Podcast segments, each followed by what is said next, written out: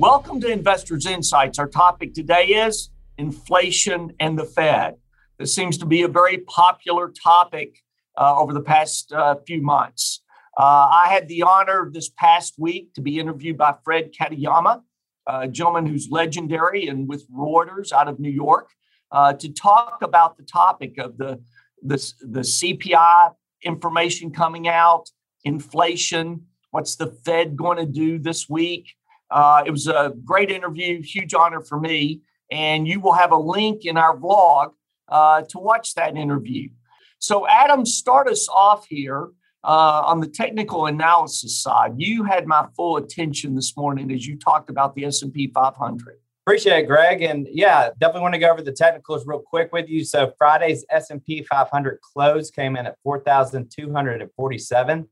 That gives us a new resistance level of 4,270 with a new support level of 4,220. You know, we talk about the 50 day moving average along with the 100 day moving average, but now that we're approaching mid year, I want to go over the year to date moving average. We're seeing that right about 4,000. So 4,001 to be exact on that. So we talked about in the past over the last couple of weeks, you know, creating that base.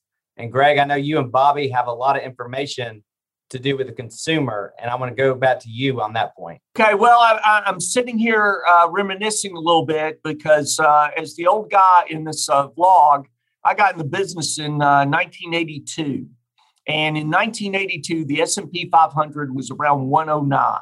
June 1st, it was 109 of, in 1982. Think about that. And I also want to just point out to those uh, that are watching this vlog that think about all the historical events that have occurred between 1982 and today coming out of covid. Here we are in 2021 uh, and we've got an s&p 500 now over 4000 moving up showing strength. You know i said in the interview with fred katayama the other day this isn't a recovery this is a reset. And i fully believe that and we've talked about that. And bobby you gave great information uh, as Adam was talking about the consumer and inflation. Uh, people are seeing things move up in price, cost. Uh, so give us your thoughts on that.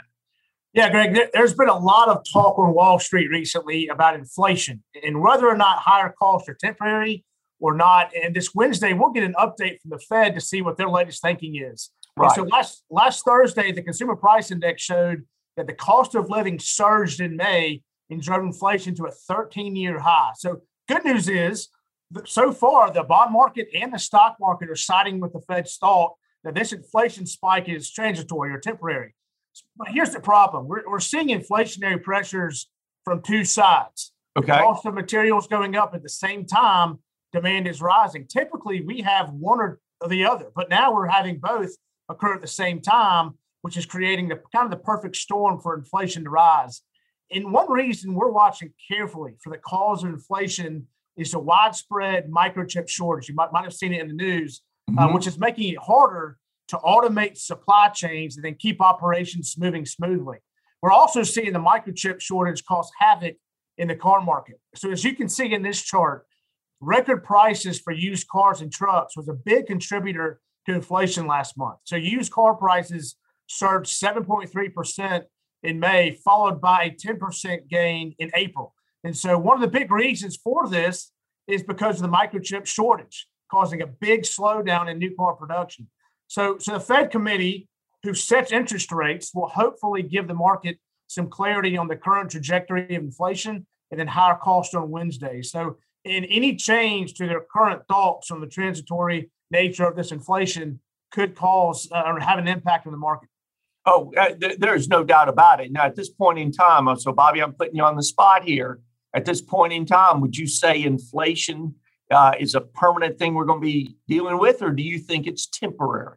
So I would say we are siding on uh, on the side of temporary, uh, but but watching things carefully because these reports that are coming out uh, are pretty scary if you don't know, you know, all the details around them. Right. Yeah. So yeah, the, the, the data that we look at is I like to say putting the pieces of the puzzle together. That if supply chains get back to being normal again, uh, that we could see uh, due to technology. I mean, you talked about microchips helping uh, cause this inflation. But at the same time, normally technology is deflationary because it brings the cost of things down. So we get back to this reset of getting back to normal.